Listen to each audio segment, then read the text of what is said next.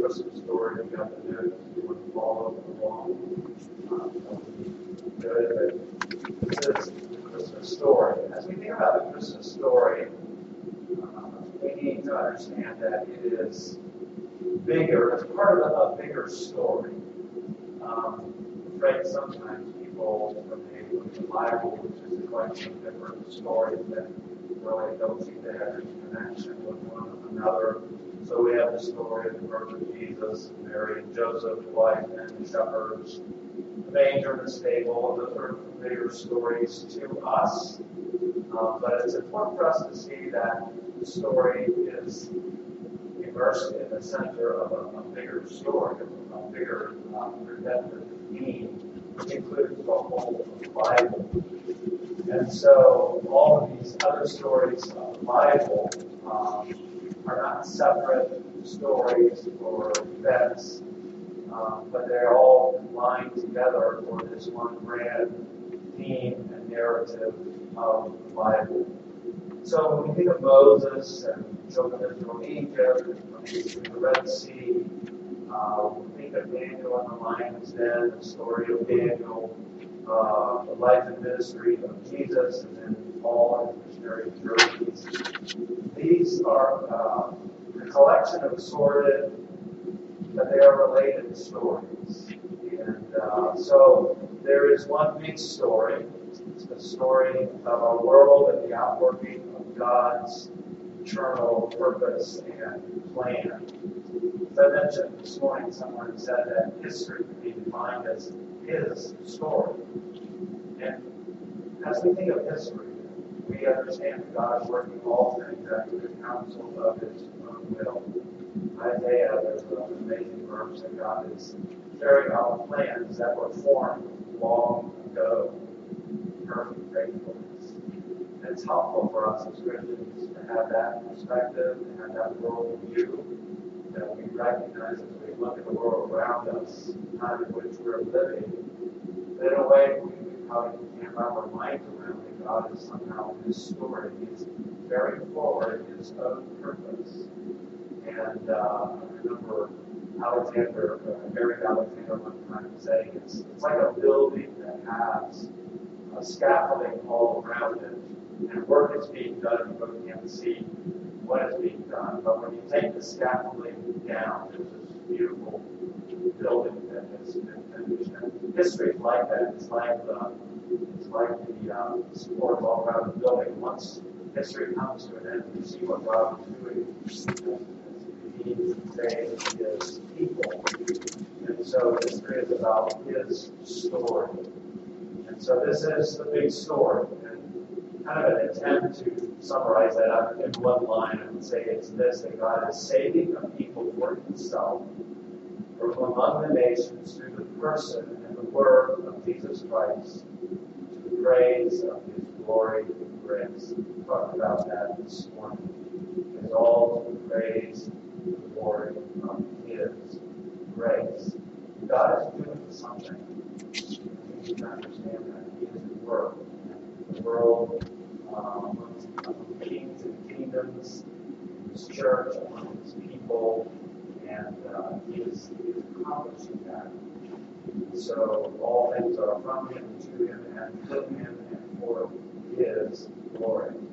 As believers, that should be encouragement to us we live our life, in this world. A simple timeline, we go back to the very beginning of Genesis, where in Genesis the story begins with a wonderful garden, and we have paradise as God made a beautiful creation and world for Adam and Eve to live in. There was nothing lacking. Everything that God made was very good. And all of that we see in Genesis 1 and then in Genesis 2 amplifies and uh, talks about God creating Mary and facing human history, the whole of the family.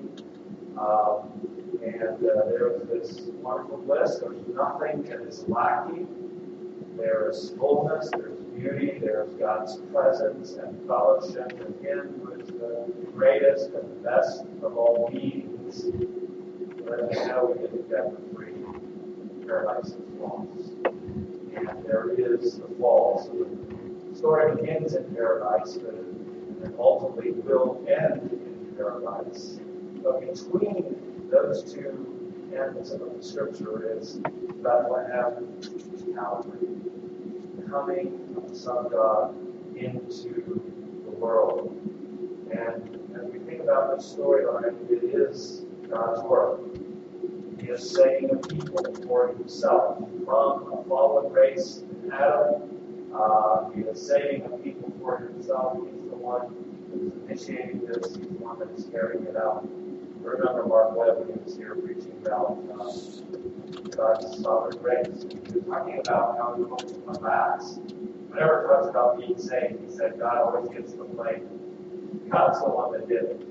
Um, people will be through grace. Um, he gives by His grace, people will repent. So God is the one who initiates and brings this about as they go about, and as He commanded to preach the gospel. So God will have a people, and He will have a kingdom uh, from among the nations. From every tribe, tongue, and nation, there will be the people that Christ Himself will redeem. Himself has said that. John says, The Father has given me a people and I'm going to raise them up the last day, and I'm going to will be missing. So this is a big picture, if you will, big timeline of, of, of the story. And, and that story can be reviewed, viewed in maybe some different ways. Uh, think of a shepherd. What does a shepherd do? He goes and finds his sheep, and he brings them to himself, gathers them into the fold. Uh, it's referred to sometimes like a husband who's loving his wife, loving his bride, and caring for her. Uh, sometimes it's a picture of people who are not people, who are aliens, and they are made to be the people unto God. That's what we were. We were not his people. Has made us to be a people for himself.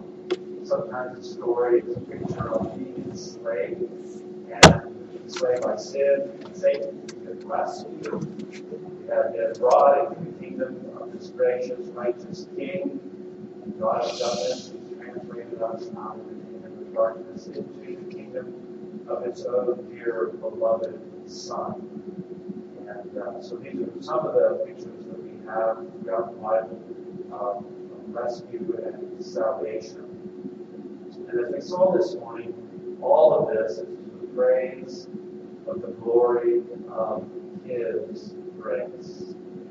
And we saw in Ephesians 2 7, 2 7 the amazing statement that for all eternity, God is going to reveal to us more and more of the exceeding riches of His grace His kindness towards us in Christ. I don't know how that's going to happen, but I look forward to that. Christ is going to reveal how God reveal, reveal how He has demonstrated His riches of grace towards us in so many different ways that He will uh, to bring about uh, this restoration of paradise that had been lost. So, um, this is a Christmas story. It's a wonderful story, um, but it's not isolated. It's a part of the bigger picture. Um, and as we understand the bigger picture, we understand and appreciate, I think, the Christmas story itself. It's bigger, it's part of the bigger story of the whole Bible. So as we sang, joy has dawned upon our world, promised from creation. We're told uh, for years, and uh, Christmas is a, a realization of those promises that have been made. So central to this story, of course, as we all know, and everyone loves is elementary. Um, but central to the story, the main character of the story is, of course, the Lord Jesus Christ. In the Old Testament, he is pictured there, he is foreshadowed, he is foretold, he's promised there. And then when we get to the New Testament with the birth of Christ, we see that now the promises have come to fruition and the shadows have been realized, the prophecies have been fulfilled. These Old Testament pictures um, come, come into realization. So we read verses like this. Jesus says in John 5 39, You search the scriptures, for in them you think that you have eternal life. These are they which testify of me. It's a statement, isn't it, for Jesus to make? Uh, of course, he's referring here to the Old Testament, speaking to the bodies of the day. And he says, all those things that you know and study, they are pointing to me. They are reference to me. They testify of me. Then you remember Jesus as he speaks with the two on the road to Emmaus after the resurrection. Um, they don't know that Jesus has been resurrected, and Jesus meets with them on the road, finds their eyes open. They understand who it is that they're walking with. It's none other than the resurrected um, Christ. And it says there, Luke 24, 27, and beginning with Jesus and all the prophets, he expounded to them in all the scriptures the things concerning himself. The things concerning himself. I'd love to hear Jesus share those things with those two men on the road to Emmaus. But in the Old Testament, we have a picture that is being formed by words that are illustrating who this is that is coming. I want to read this. I found this years ago really like this little story. Uh, it's a true story. This was years ago in, in our country. People were moving westward and we were settling uh, the, the Wild West. And uh, this is a story of a man that was involved with that. It says, as our country was growing as a nation, many men moved west to establish a new life. Buy some land, begin to farm, build a house, a barn, plant crops, raise cattle. The man was successful, having built up a homestead and decided that it was time to find someone to share his life. So he took out an ad in the newspaper back east in New York City. Of course, there were no phones at those time, at that time, and no ChristianMingle.com. Um, so he put an ad in the paper. paper. It was a simple ad. It said, wanted a good woman who would be willing to be a pen pal. Marriage is a possibility for the right woman. Soon he began receiving letters from a lady named Molly. Over a period of time, their correspondence with each other turned into love for one another. And now the day came that found this man in a railroad station Kansas City, awaiting the arrival of Molly, who was coming hundreds of miles to meet him for the very first time. As the train arrived, the man saw many women getting off the train. And suddenly he saw a lady and he cried out, Molly, over here. She looked his way and walked toward him slowly, smiled at him, and they shook hands with one another. And she said to him, How did you know who I was? And he reached into his back pocket and he pulled out a stack of old letters and he said, From these here letters. Molly was amazed and said, But there are, there are no pictures of me in any of them. He dropped his head a little bit with a kind of off shucks look and uh, with, a, with a kind of off shucks look, he said, Oh, yes, there are. There are lots of pictures in your words. You see, he had spent hours reading every word, looking for every little clue that would tell him who Molly was and what she was like. And he had fallen in love with her words, which had painted a portrait of who she really was. It says, like in the Old Testament, that paints a portrait for us of this coming one, promised Messiah who is coming. So it paints a picture for us with words of this one who is to come. We read in Colossians 2 here and in verse 17 as we think about all of these things and the history of Old Testament uh, Israel and all the sacrificial system and all of those things. And it says that all of those things were a shadow of the things to come, but the substance is of Christ. It is Christ. Those things we're pointing to and, and referencing the coming of Messiah. Here is the reality picture in words now taken on flesh and blood in the Lord Jesus Christ. And so those were uh, the substance, or Christ is the substance of all of those things. So there's this, what we might say, a scarlet thread that's running through all of the Bible. It's all tied to Jesus Christ, who he is, and uh, the history of on. So, secondly, we see all the various stories of the Bible are unfolding and advancing the big story of the Bible. So all these little stories, again, are advancing the overall big story in reference to this Christ. Um, so it's one big story, but it has a lot of smaller stories. And these stories combined and connected are the unfolding of this big story of redemption. And uh, so we think of Moses, the Red Sea, Daniel, Babylon, and in Babylon. Uh, all of these stories, again, are connected.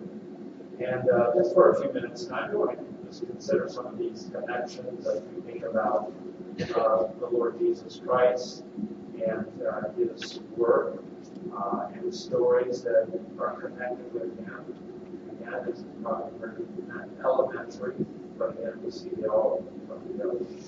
See, as we think about the, the beginning and the loss of paradise, we see that sin has created a great gulf between God and man. We read, and we know the story in Genesis 3 about the fall, about God uh, uh, having to judge Adam and Eve and to remove them from the garden. Remember, there's an angel supposed to there with a flaming sword that would entering back in, lest they would eat from the tree of life and live in a continued fallen state.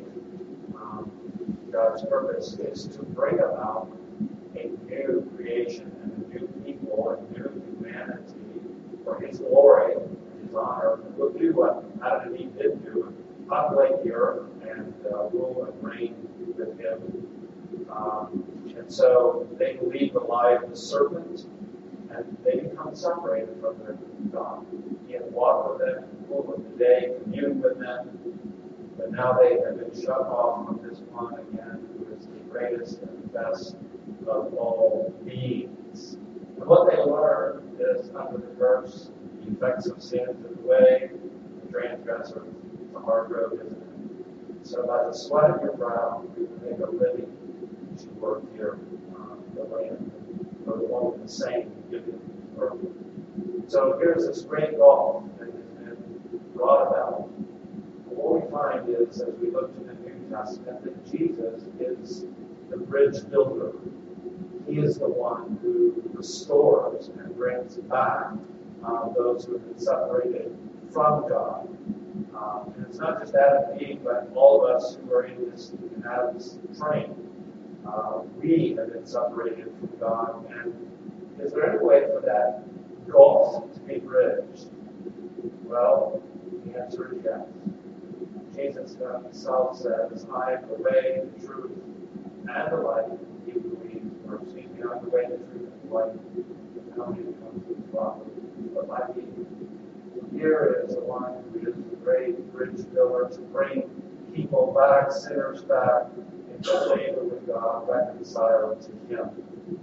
Uh, this is this is a bridge that is not built by man, but it is a bridge that is built by the Lord Jesus Christ. He is the one mediator between God and man.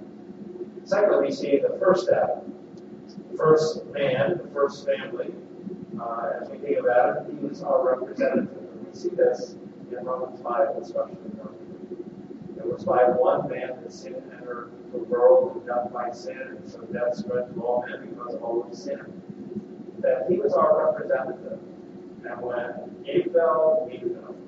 So again, we were like piggyback on Adam. when he had great fall, we fell in him. Think Romans 5 certainly brings that out very clearly. Um, and so he was our representative, as we have a representative government. Um, we have Adam, who is our appointed representative. We may not like that, but I believe the Bible teaches us. But the first Adam failed, failed miserably, brought about serious consequences that affected him, the world, and everything since that time. All we find as we come to the New Testament is there is a new Adam, or uh, second Adam, or the last Adam, as will Romans 5. And uh, we see here this Adam, this last Adam, the Lord Jesus Christ. Where Adam fell, and uh, as our representative, all those that are united with this representative um, receive blessing. He is our representative, and as it were, the grace of God, the eternal counsel of God, we repeat that on him. And so we read in verse, uh, let's see, verse 18, therefore, as through one man's offense, judgment came to all men, resulting in resulting in condemnation. Even so, through one man's righteous uh, act, the free gift came to all men, resulting in justification of life. For as by one man's disobedience many were made sinners, so also by one man's obedience many will be made righteous. Moreover, the law entered that the offense might abound. But where sin abounded, grace abounded much more, so that as sin reigned in death, even so grace might to righteousness to eternal life Jesus Christ, our Lord. 1 Corinthians 15 45 says, The first man, Adam, became a living being. The last Adam, Lord Jesus Christ, he became a life giving spirit, communicating life, eternal life that was. The first Adam failed, and there is another Adam, thankfully, the last Adam makes again restoration. Who's our representative and we stand and we're in righteous and perfect sight of God. Then, of course, the serpent. We've already talked about this a few weeks ago we were talking about between already and not yet of the advent of Christ. There was a serpent in the garden that deceived and led, um, very cunning and led uh, the word of God. And she and gave to her husband. And of course, there was this promise in Genesis 3:15. There is one that is coming crush the head of the serpent. He will overcome undo what the serpent has done.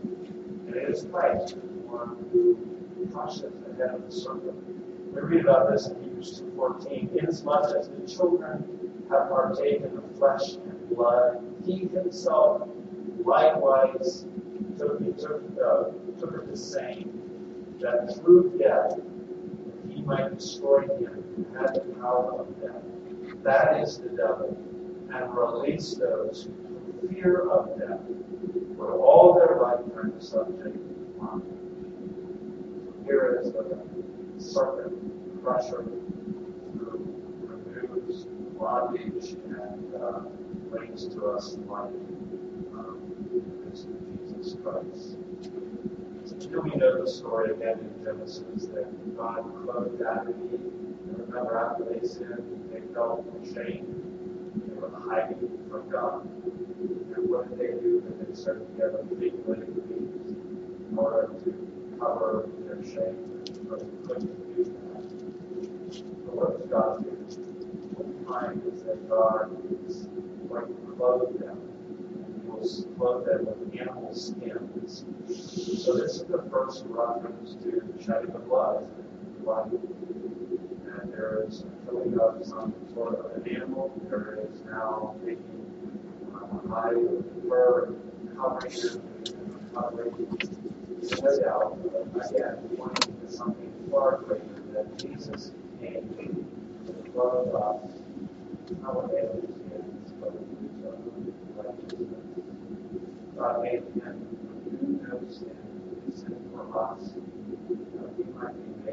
righteousness are perfect righteousness of the Lord Jesus Christ. And again, it is all he is doing.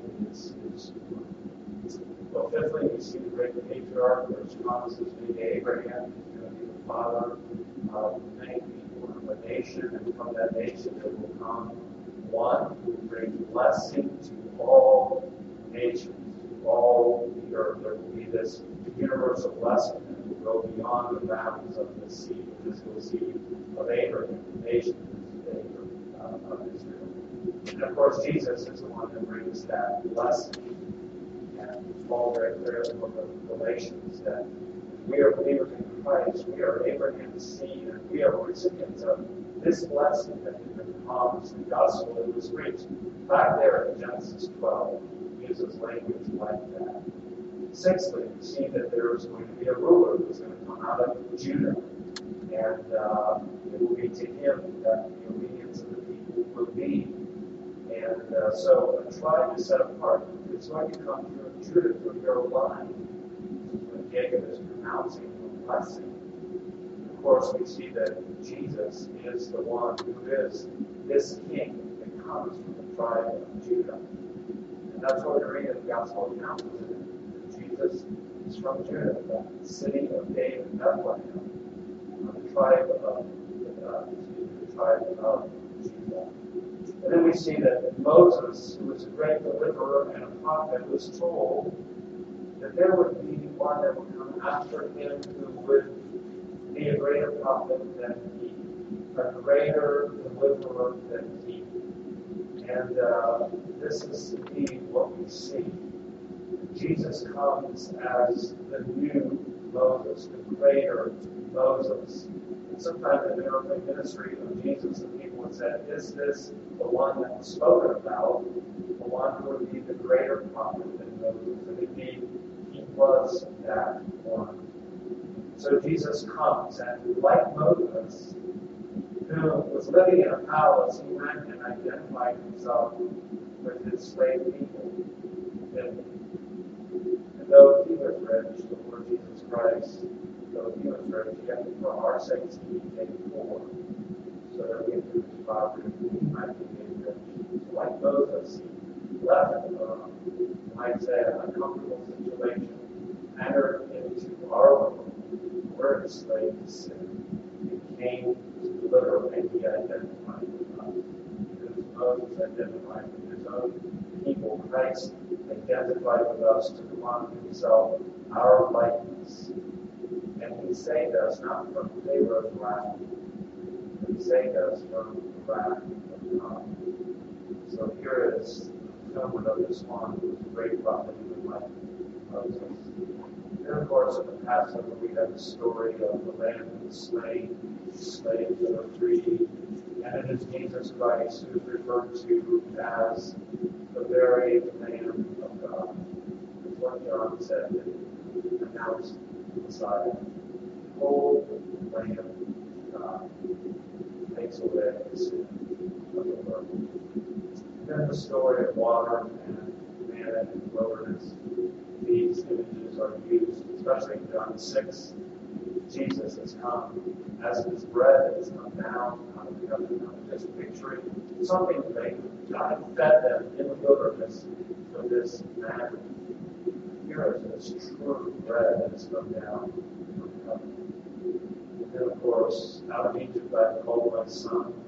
We see these in Exodus 4, also in Hosea 11. But interestingly enough, it's a blank in Jesus. After he is born, remember, he goes down into Egypt. And as he is coming back, his parents are bringing him uh, back. We hear his reminder. He says, Here is my true Israel, who has brought out So again, all those things looking forward to the coming of the Lord Jesus sequence. On the back of the paper or more, um, you see or see other ways in which we can see this again, the bigger story, and our relatedness all to are. Many other things that we can look at on the scripture. But it's amazing, but it's amazing. I thought it seemed to have for proportion problems, writing and writing over something like that. It's all story. All right, let's stand.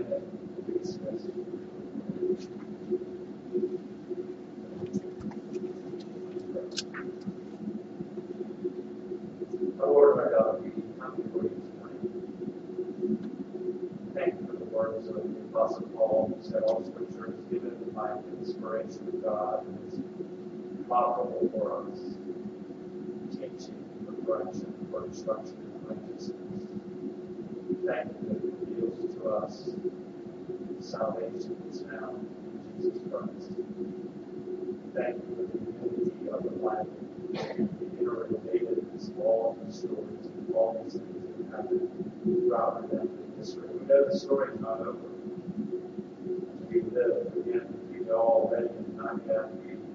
Are looking forward to the fulfillment of this story, in the final chapter. We look forward to the coming of Christ, the day in which you will restore paradise lost. You will make all things keep our eyes fixed upon Christ and the hope that we have in.